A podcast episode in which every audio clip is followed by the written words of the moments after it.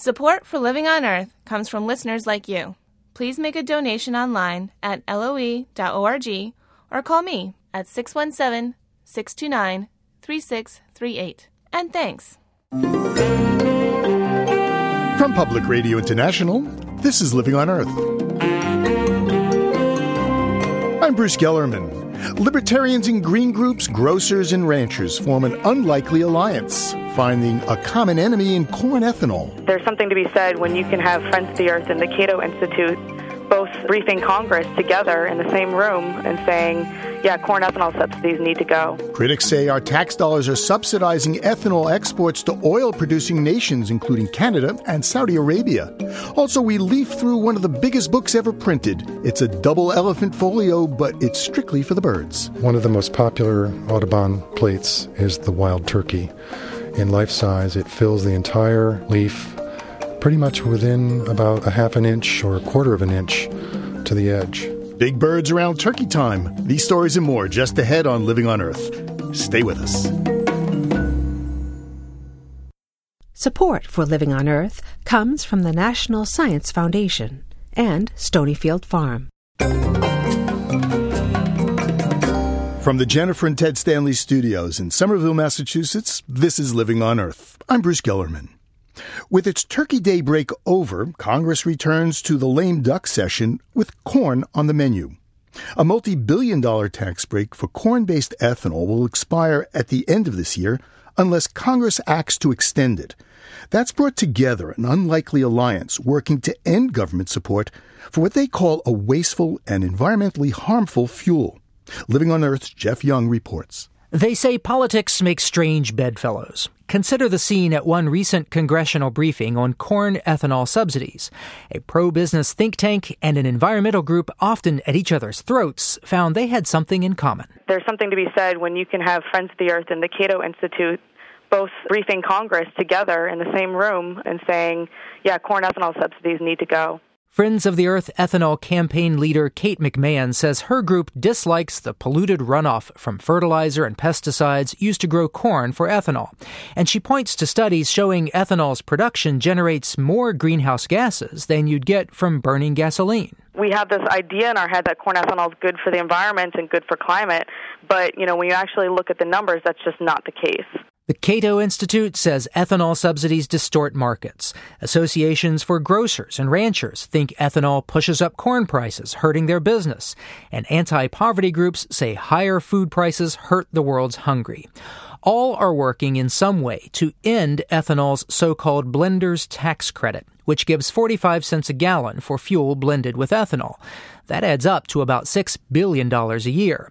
The credit's been around for decades, but Steve Ellis of the budget watchdog group Taxpayers for Common Sense says he and other ethanol opponents have another powerful ally a newly austere environment in Congress that makes finding offsets in the budget much harder. Well, the deck is a little bit stacked against the corn lobby, and the challenge is when they passed pay as you go reforms, pay go reforms, to spend more money on this tax credit, they have to find offsets, and offsets are hard to come by. So when it was perceived to be free by Congress, even though it cost us a lot of money, it went through. But now the fact that you have to pay the piper, there isn't a lot of interest.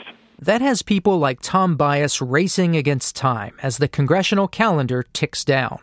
He's head of Growth Energy, an ethanol industry lobbying group. Buis says Congress should support the industry because it's the only fuel alternative ready to reduce dependence on imported oil. Today's ethanol production is 10%, roughly 10% of our entire gasoline usage in the United States, which is not insignificant at all. And if you look at any other alternative fuels, there are none. And we've waited around on this far too long. It's a national security, it's an energy security, it's a U.S. job security issue, and it's an environmental issue. But Buis's argument about ethanol as a homegrown alternative to oil imports was undermined somewhat by news that the U.S. is now selling some ethanol abroad.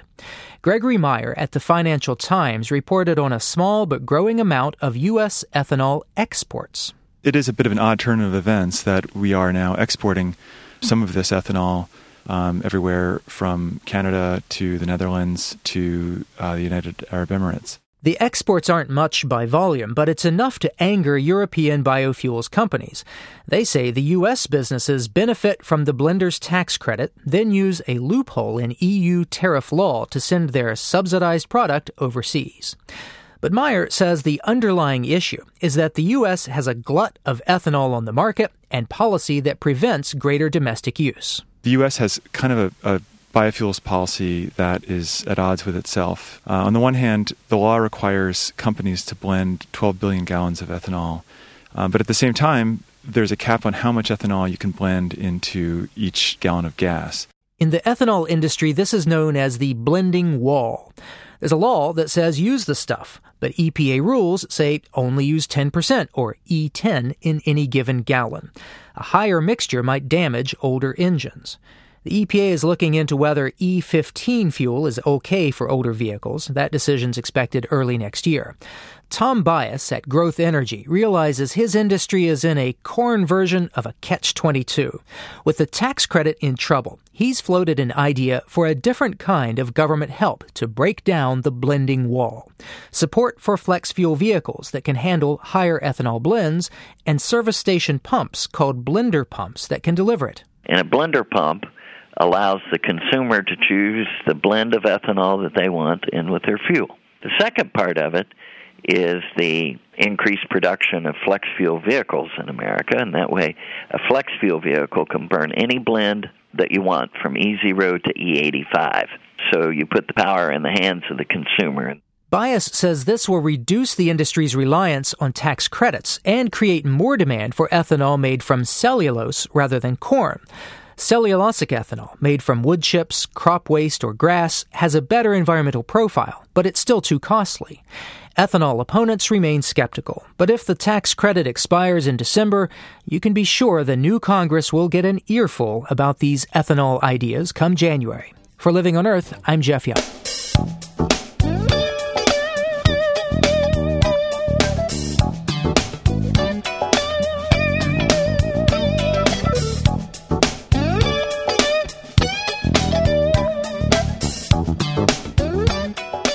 From subsidized ethanol to something completely different. It's party time at Living on Earth. I'm completely blown away by the turnout. I've been amazed at the number of people that have shown up. Take out your glitter makeup, your acid wash denims, and don't forget your wallet. This ain't no disco, this ain't no fooling around. This is a carrot mob.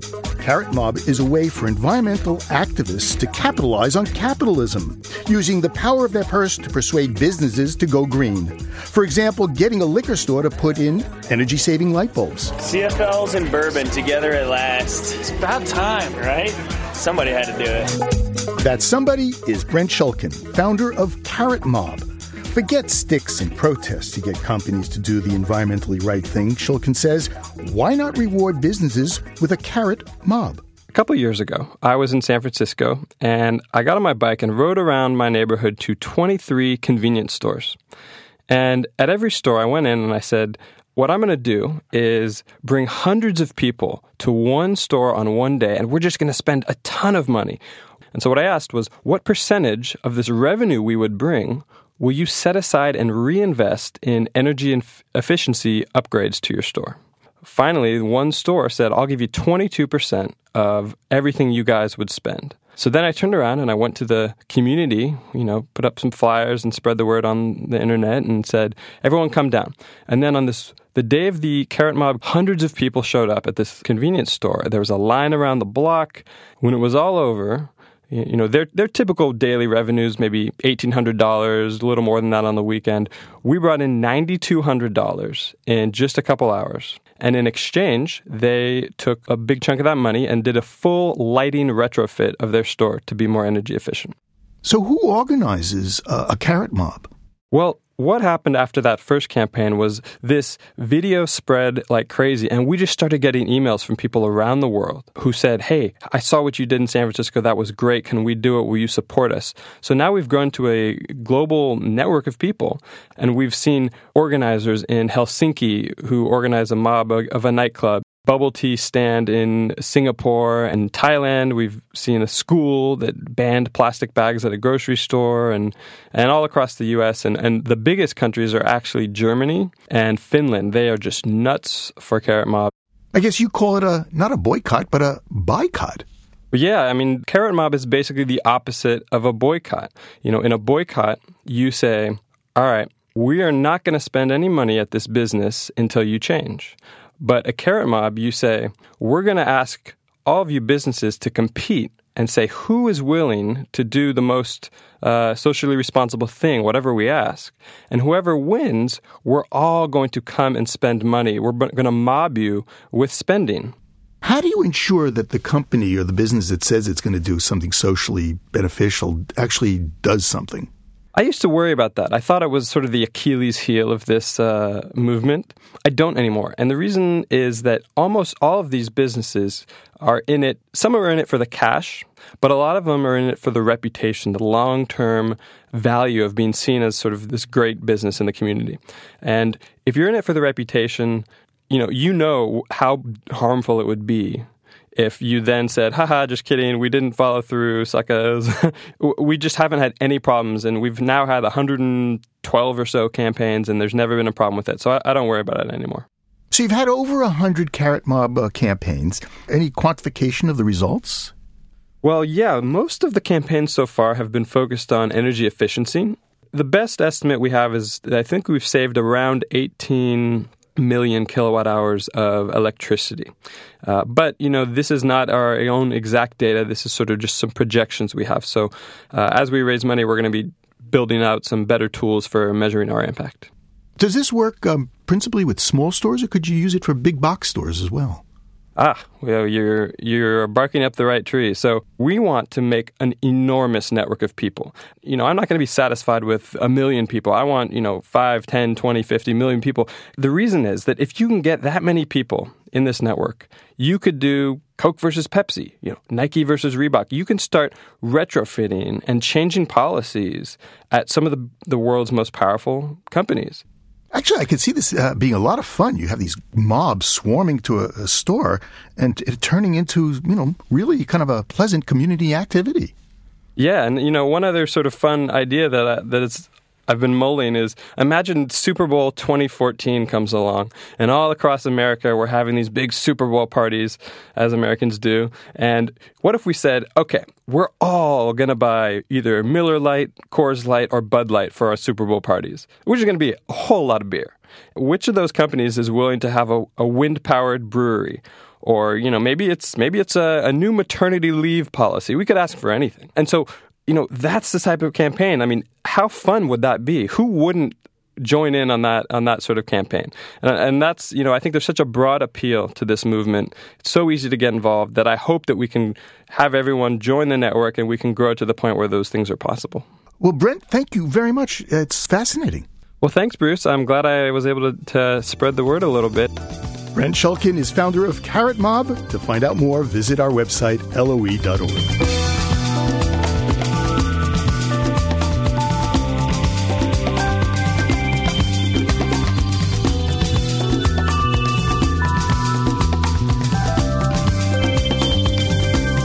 Just ahead, the Navajo Nation turns from Mother Earth to Father sky in search of energy. Keep listening to Living on Earth. It's Living on Earth. I'm Bruce Gellerman. The tune may sound familiar, but the words may sound strange.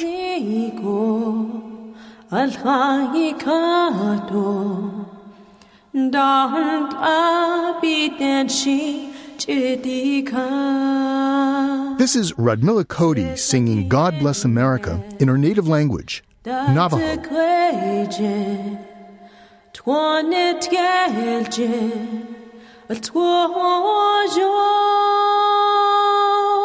The Navajo Nation is the largest tribe in the United States in terms of geography and population, and on November 2nd, Navajos voted for their president.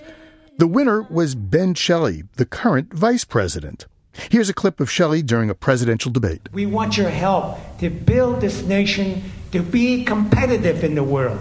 We're a sovereign government, for Christ's sake. Why can't we do things for ourselves and be who we're supposed to be, a great Navajo nation? The Navajo Nation President elect Ben Shelly will lead is resource rich and dirt poor.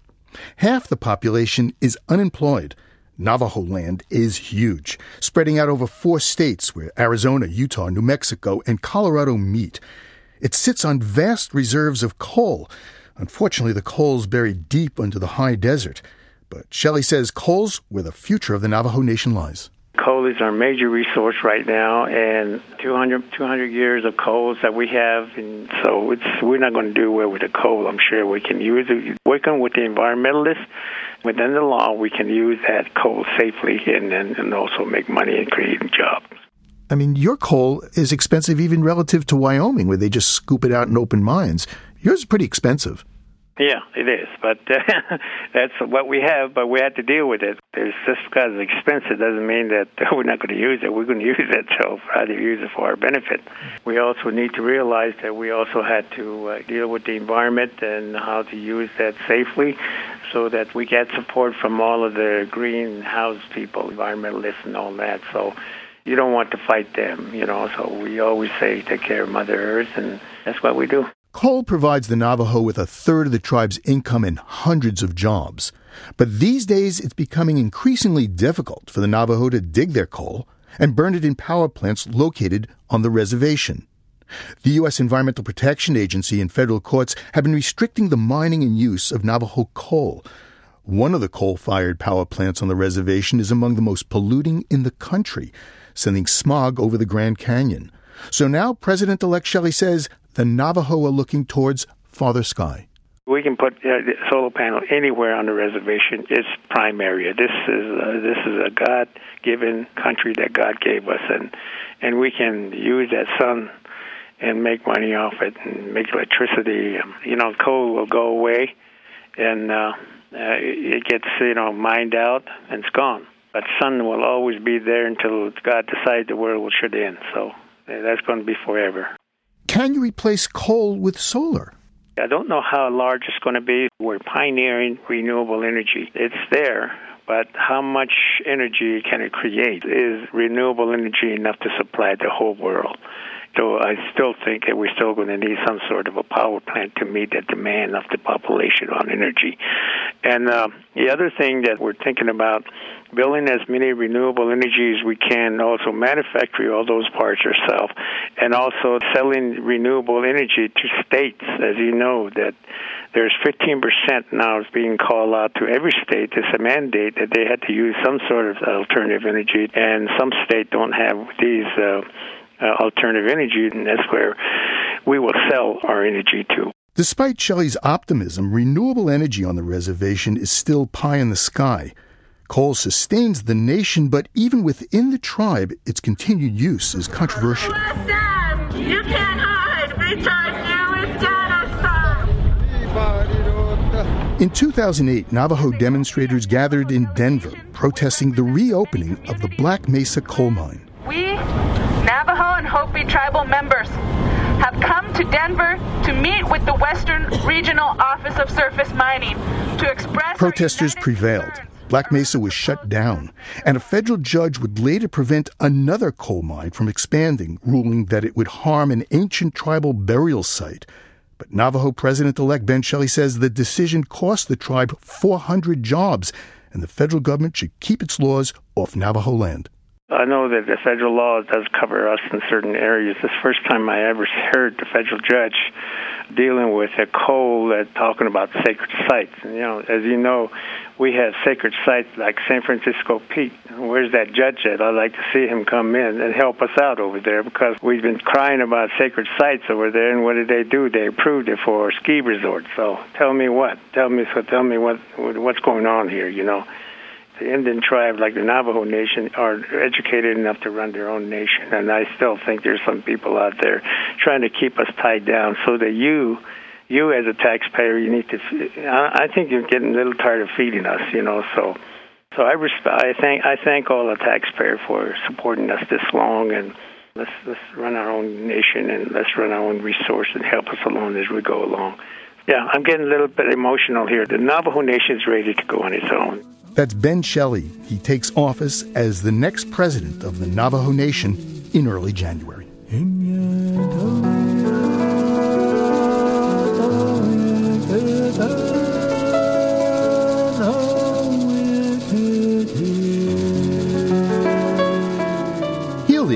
Is a noble gas, and much more than the stuff that sends SpongeBob skyward at the Macy's Thanksgiving Day parade. It also keeps MRI magnets cool and cleans rocket engines. Helium is also very common. After hydrogen, it's the second most abundant element in the universe. Here on Earth, though, supplies are running low. Living on Earth's Emily Guerin has the story.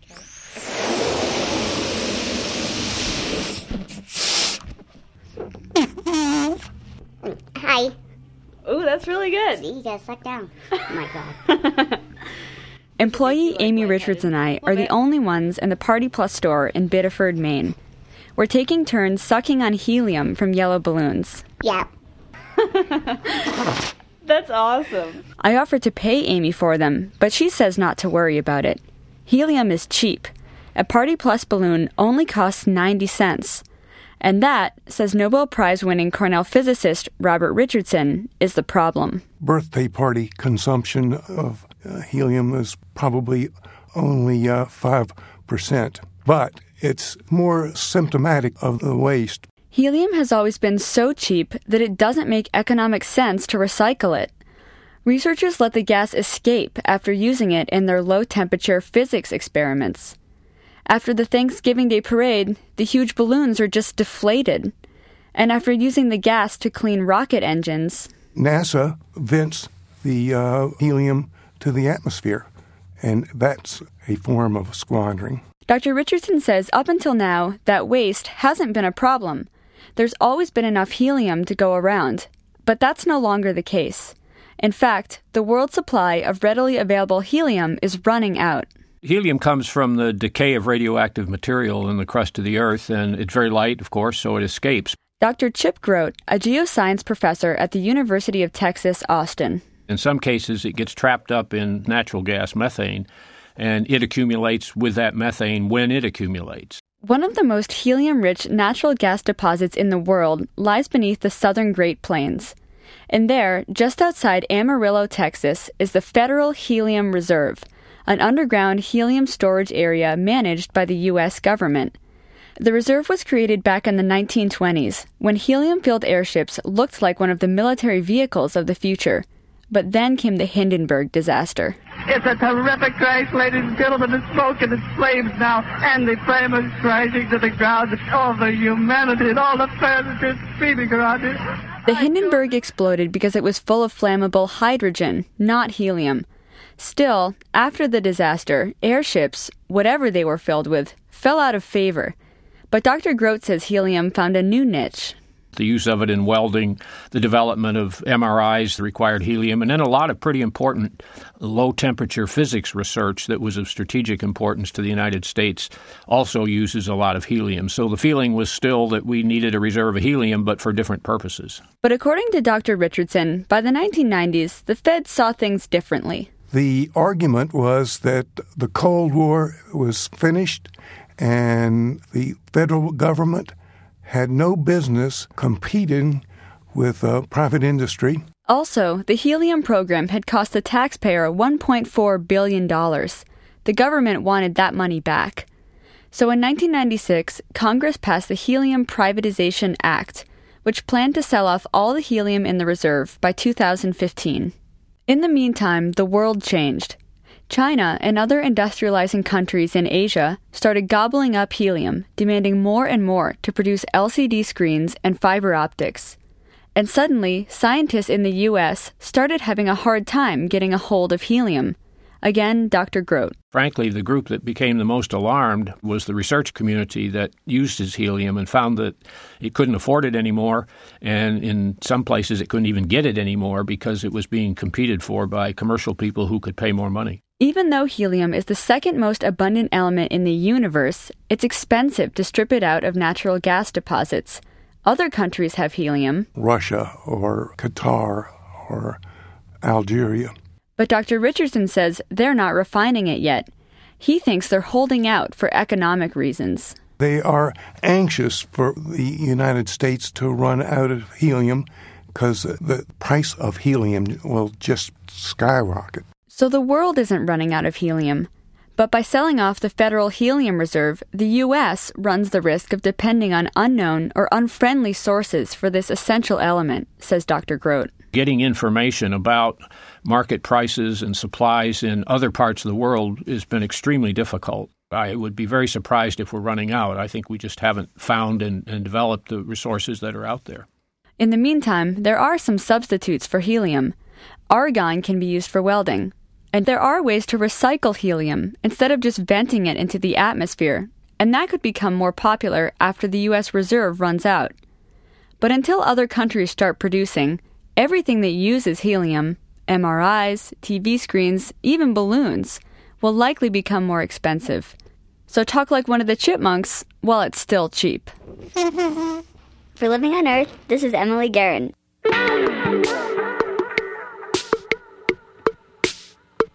John James Audubon's book, Birds of America, had a transforming effect on the study of natural history in the United States. The life size images of the birds are colorful, artistic, and beautifully detailed. 175 copies were originally printed, but today just 120 of them have survived intact. Naturalist Laurie Sanders found one of them in Massachusetts at Amherst College. Every Monday morning, in the lobby of the Special Collections Department in Amherst College's main library, Marion Walker undoes one lock, then another. She removes the back plate of glass from the display case that she and others in archives call the bird cage. With a gentle pull, she slides out a large tray. This is one of the volumes of the Birds of North America by Audubon. It was given by the Pratt family, and we keep one volume out for a certain amount of time, and once a week we turn a page. The book measures nearly two feet by three feet and is one of the largest books ever printed. Walker leans way over, gently but firmly grips the page in two places, and slowly flips it over. The paper's rather not, not completely fragile, but we do want to be careful with it. And there we have the prairie starling. Today we know this specimen by a different common name, red-winged blackbird. On this plate, Audubon has painted the male and female perched on a shrub, the male with his wings arched to show off his red shoulder patches, the female watching him. The image is one of 435 different birds that Audubon painted for Birds of America. Each bird is shown in life size, so relative to the size of the paper, these red-winged blackbirds look small.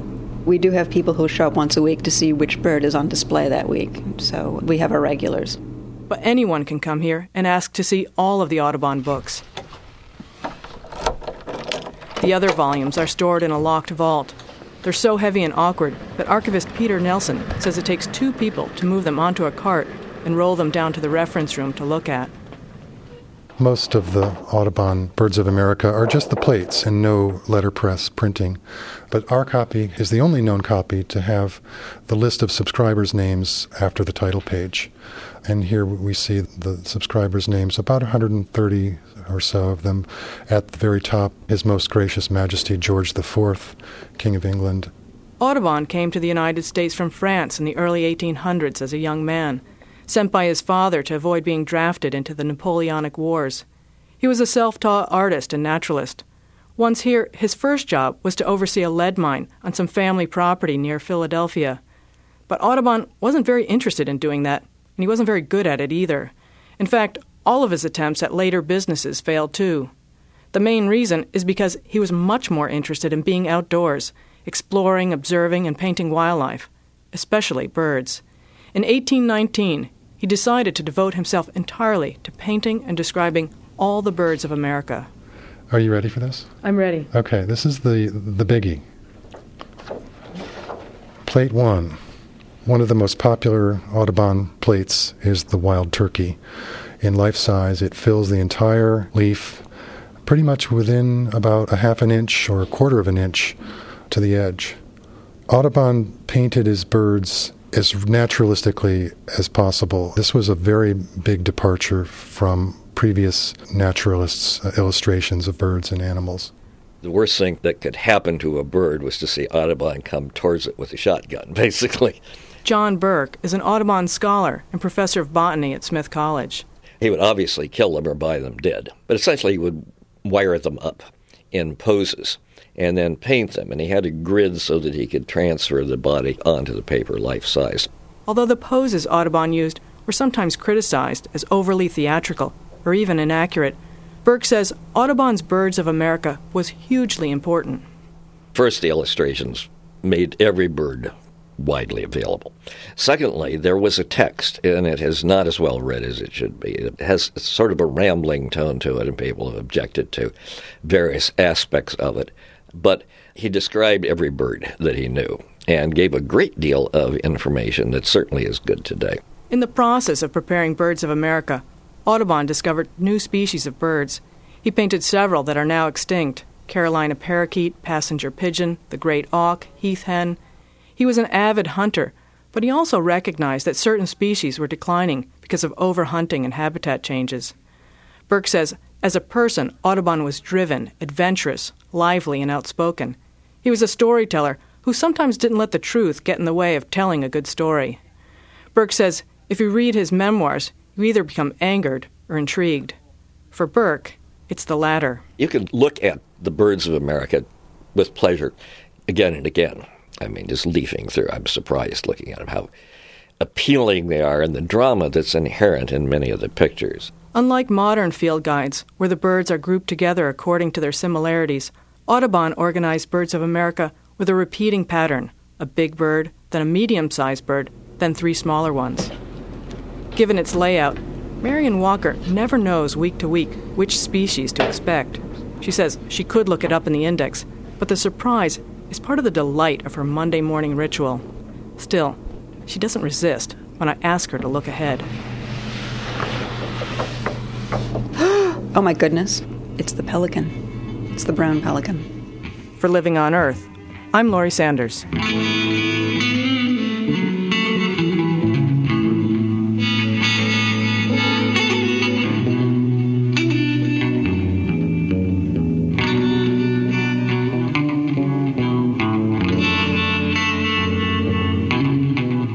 Coming up, a young Native American looks to the stars and helps land a man on the moon. That's just ahead on Living on Earth. Support for the Environmental Health Desk at Living on Earth comes from the Cedar Tree Foundation. Support also comes from the Richard and Rhoda Goldman Fund for coverage of population and the environment, and from Gilman Ordway for coverage of conservation and environmental change. This is Living on Earth on PRI, Public Radio International. It's Living on Earth. I'm Bruce Gellerman.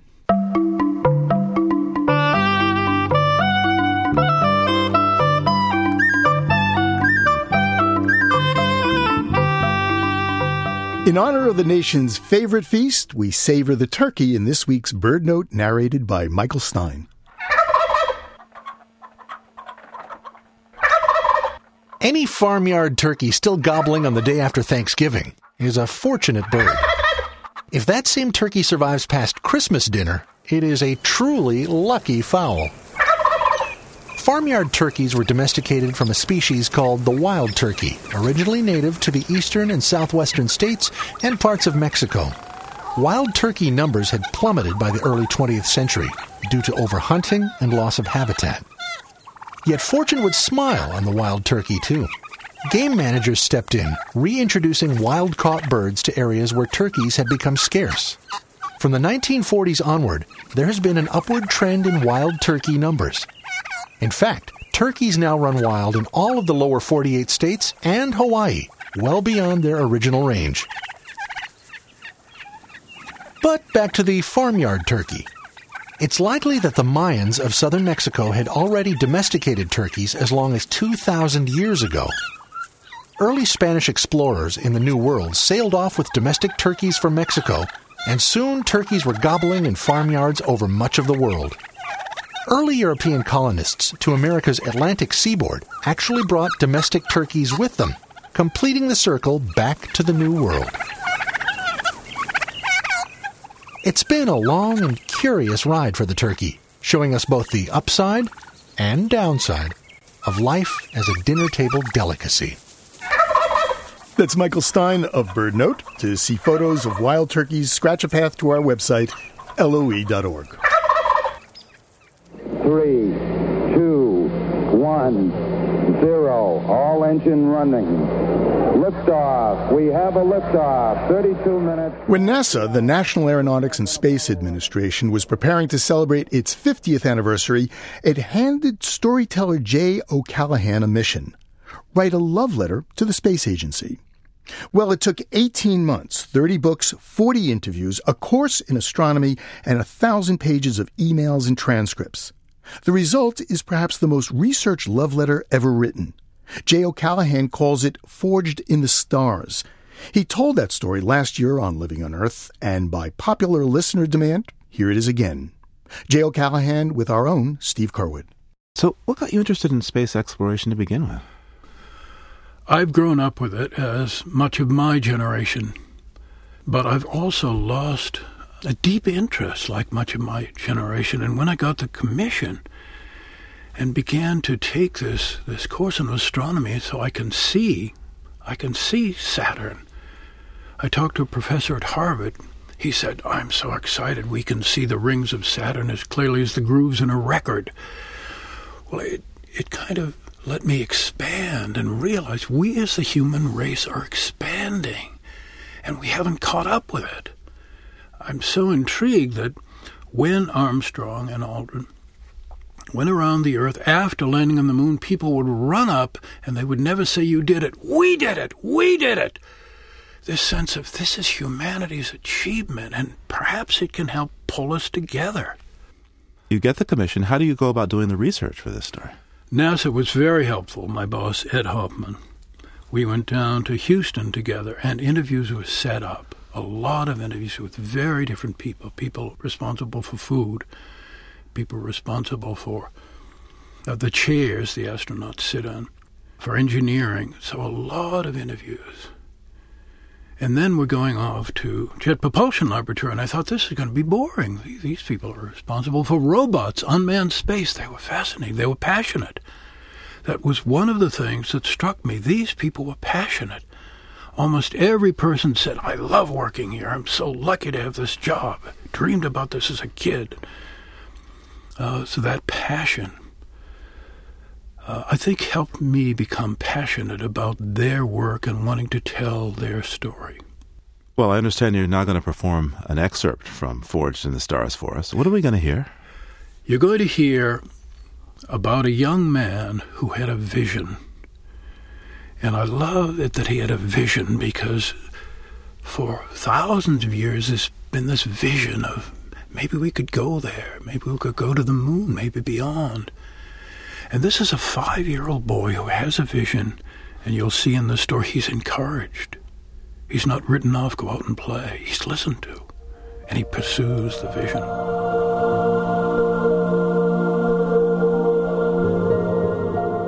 In 1948, in a working class neighborhood in Oklahoma City, a five year old boy ran into the kitchen. He said, Mom, I heard a voice. A voice? Yes, it was coming from way up by the sun. It said I was going to have something to do with getting people to the moon. And she said, That's a vision. And she said that because they were Cherokee, Osage. She said, You're going to have to work for the vision. Working meant being good at mathematics and physics. His name was J.C. High Eagle. That was his Cherokee name. His name in the white world was Jerry Elliott. He did well in high school. Then J.C. Eagle, 1961, went to the University of Oklahoma, 18, excited. Physics, mathematics. And he found a lot of students didn't want him there. What's the Indian kid doing here?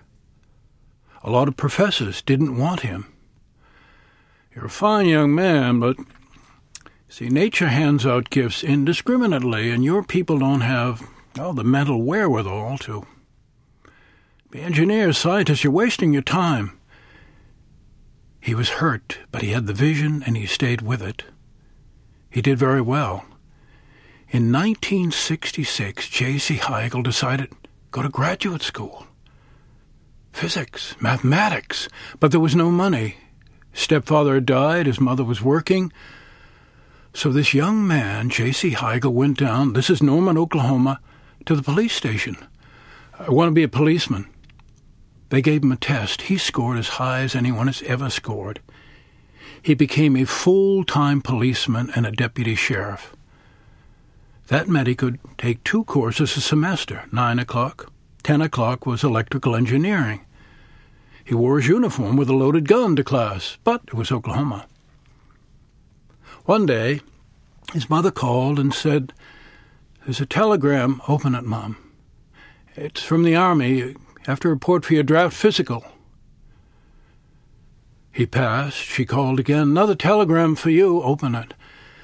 You got to report to boot camp in 15 days at Vietnam. Call, call your grandfather. J.C. called his grandfather. Wise old man called him at his wheat farm. Granddad, J.C., going to boot camp 15 days. They won't take you. Oh, no, I, I got the piece of paper. I don't believe in paper. They won't take you. I had a hard time getting the cap on last night. I had to hitch the tractor up. Granddad, I'm going to boot camp. They won't take you. Let me tell you about last night. his granddad went on and on. J.C. was furious. Hung up, called his mum. He didn't listen to me. Said they wouldn't take me. Went on and on about a calf. He's my my father. I'm with him. J.C. was furious. The two people he trusted didn't listen to him. Fifteen days, fourteen, thirteen, twelve, eleven, ten. On the tenth day, there was an angry drunk. He got a backup. They arrested the drunk. And the drunk said to J.C. High Eagle, Arrest me, I will kill you. They arrested him. They found out the drunk had been released from McAlester after serving 30 years for killing a man. The drunk paid his fine. He was off. Nine days, eight days. On the eighth day, a letter came to the police station. The drunk was going to get J.C. High Eagle. So J.C. is looking over his shoulder. Seven days, six days. The sixth day, he finished class. 11 o'clock, electrical engineering, walked down the corridor. Several students are waiting outside the dean's office, and there on the bulletin board, NASA interviewing today. JC got in line, said to the student, What do you got? You got to have a NASA application, a government application, and your resume. He won't talk to you if you don't. There's no time to get that. The line melts down. JC steps in. The NASA man is packing his briefcase. He looks at this cop. What can I do for you, officer? I want to put people on the moon. He looks at this cop. I'm working my way through graduate school. Well, listen, I got a plane to catch. Write down your phone number there, your name. Don't call us. We'll call you. The NASA man is off. Five days, four days, his mother calls. JC, a man, Bernie Goodwin from NASA, he said he talked to you. You're to call him right now. Here's his phone number. He calls. Mr. Goodwin, J.C. High Eagle. You're a bright young man. I checked on your record. You're brilliant. You got fire. We need people like you. In fact, we want you to work for us. Monday morning, Manned Space Center, Houston. I can't.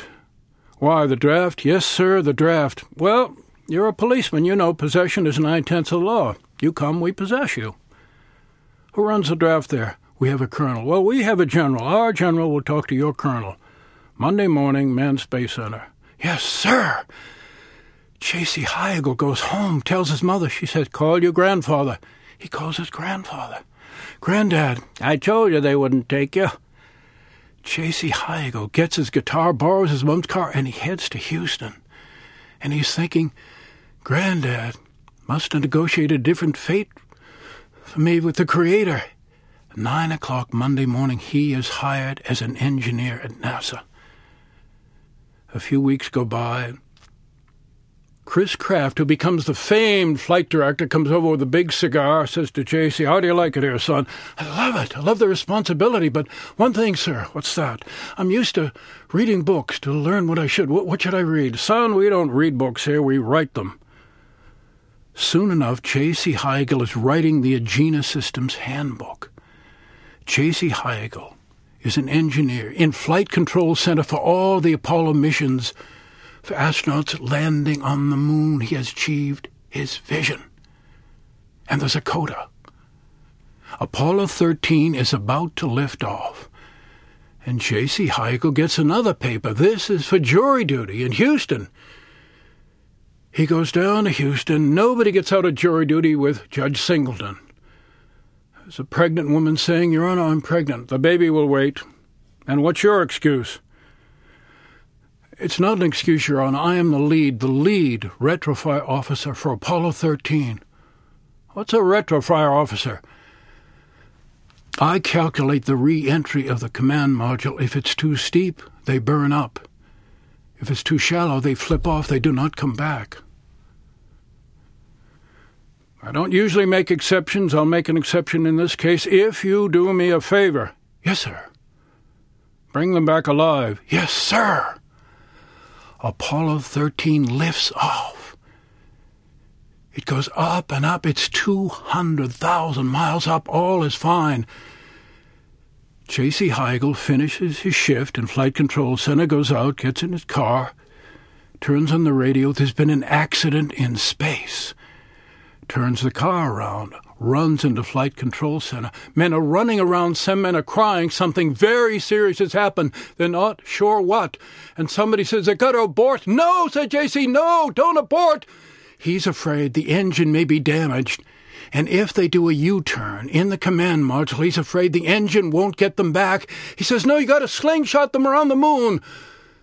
Use the gravity of the moon to help slingshot them back to the Earth. J.C. High Eagle helps get people to the moon and helps them get back to Earth. He's achieved his vision. Wow, Jay, that was great. I never heard of J.C. High Eagle before. What was he like when you interviewed him? He was very warm and uh, looked very young to me. Of course, he was in his early 20s when he was hired, and he worked 40 years as an engineer there. He was very warm. He was cleaning out his mother's house in Oklahoma City. She had she had died, and we had a wonderful time together. Uh, he told me the story that I've told you as we were driving downtown. Then we got back. I said, I got to record this. Tell, tell this again, JC. And ever since I've been emailing about this detail, that detail, and just recently told me how, how hard it was at the university when people didn't want him. So we've, we've become old friends. So, how, how did doing the background research for this story um, and putting it together change your views about space exploration? Change my views in a number of ways. On February 14th, 1990, Voyager 2 was beyond Pluto and took a photo of our solar system. And in that solar system, Earth is a speck. And I was fascinated that we are so small and so precious. And I, like many of the astronauts, was struck by the fact that we can see Earth from a distance. And perhaps if that sinks down deep into all of us, we'll begin to realize it's finite, it's precious, and we've got to we've got to act to take care of it. So that was a huge change. Another was the beauty, the beauty of the solar system. I understand you've taken your storytelling about NASA, you call it Forged in the Stars, uh, you've taken it on the road, and recently you performed it uh, for the Astronomical Society of the Pacific. Uh, you've been out to the Jet Propulsion Laboratory yeah. Uh, in Pasadena, California. What's been the response to your show? The most exciting response was Jet Propulsion Laboratory because it was the first official. And there was standing room only, and they listened well. And I finished, and then they uh, they stood up. They uh, stood up applauding and I got to talk to some of them and said, You listen so well. And one woman said, Listen, I've been here 30 years. And of course, we listen well. We're intelligent. And when something captures us, we listen well. And you told our story. And that, that meant the world to me. That's what I want to do. These people are proud of their work. And NASA is not greeted by this culture the way it was in the 60s. And yet the work goes on, and they're proud of what they're doing. Jay O'Callahan's a storyteller based in Massachusetts. His new work is a love letter to NASA, Forged in the Stars. Thanks for joining us, Jay. Thank you so much. I've loved it, Steve.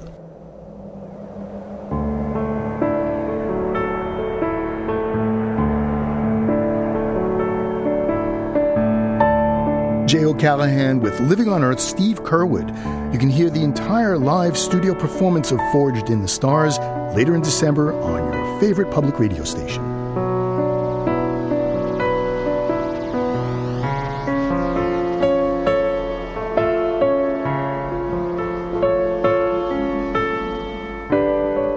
Living on Earth is produced by the World Media Foundation. Our crew includes Bobby Bascomb, Eileen Bolinsky, Ingrid Lobet, Helen Palmer, Jessica Lee Smith, Ike Sriskandarajah, Mitrataj, and Jeff Young, with help from Sarah Calkins, Sammy Sousa, and Emily Guerin. Our interns are Nora Doyle Burr and Hannah Lyles. Jeff Turton is our technical director. Allison Lirish Dean composed our themes. You can find us anytime at loe.org. And while you're online, check out our sister program, Planet Harmony. Planet Harmony welcomes all and pays special attention to stories affecting communities of color. Log on and join the discussion at myplanetharmony.com. And don't forget to check out our Facebook page, PRI's Living on Earth. Steve Curwood is Living on Earth's executive producer. I'm Bruce Gellerman. Thanks for listening. Funding for Living on Earth comes from the National Science Foundation, supporting coverage of emerging science, and Stonyfield Farm, organic yogurt and smoothies. Stonyfield pays its farmers not to use artificial growth hormones on their cows. Details at stonyfield.com. Support also comes from you, our listeners. The Ford Foundation, the Town Creek Foundation, the Oak Foundation, supporting coverage of climate change and marine issues, and Pax World Mutual Funds, integrating environmental, social, and governance factors into investment analysis and decision making. On the web at paxworld.com. Pax World for tomorrow. PRI, Public Radio International.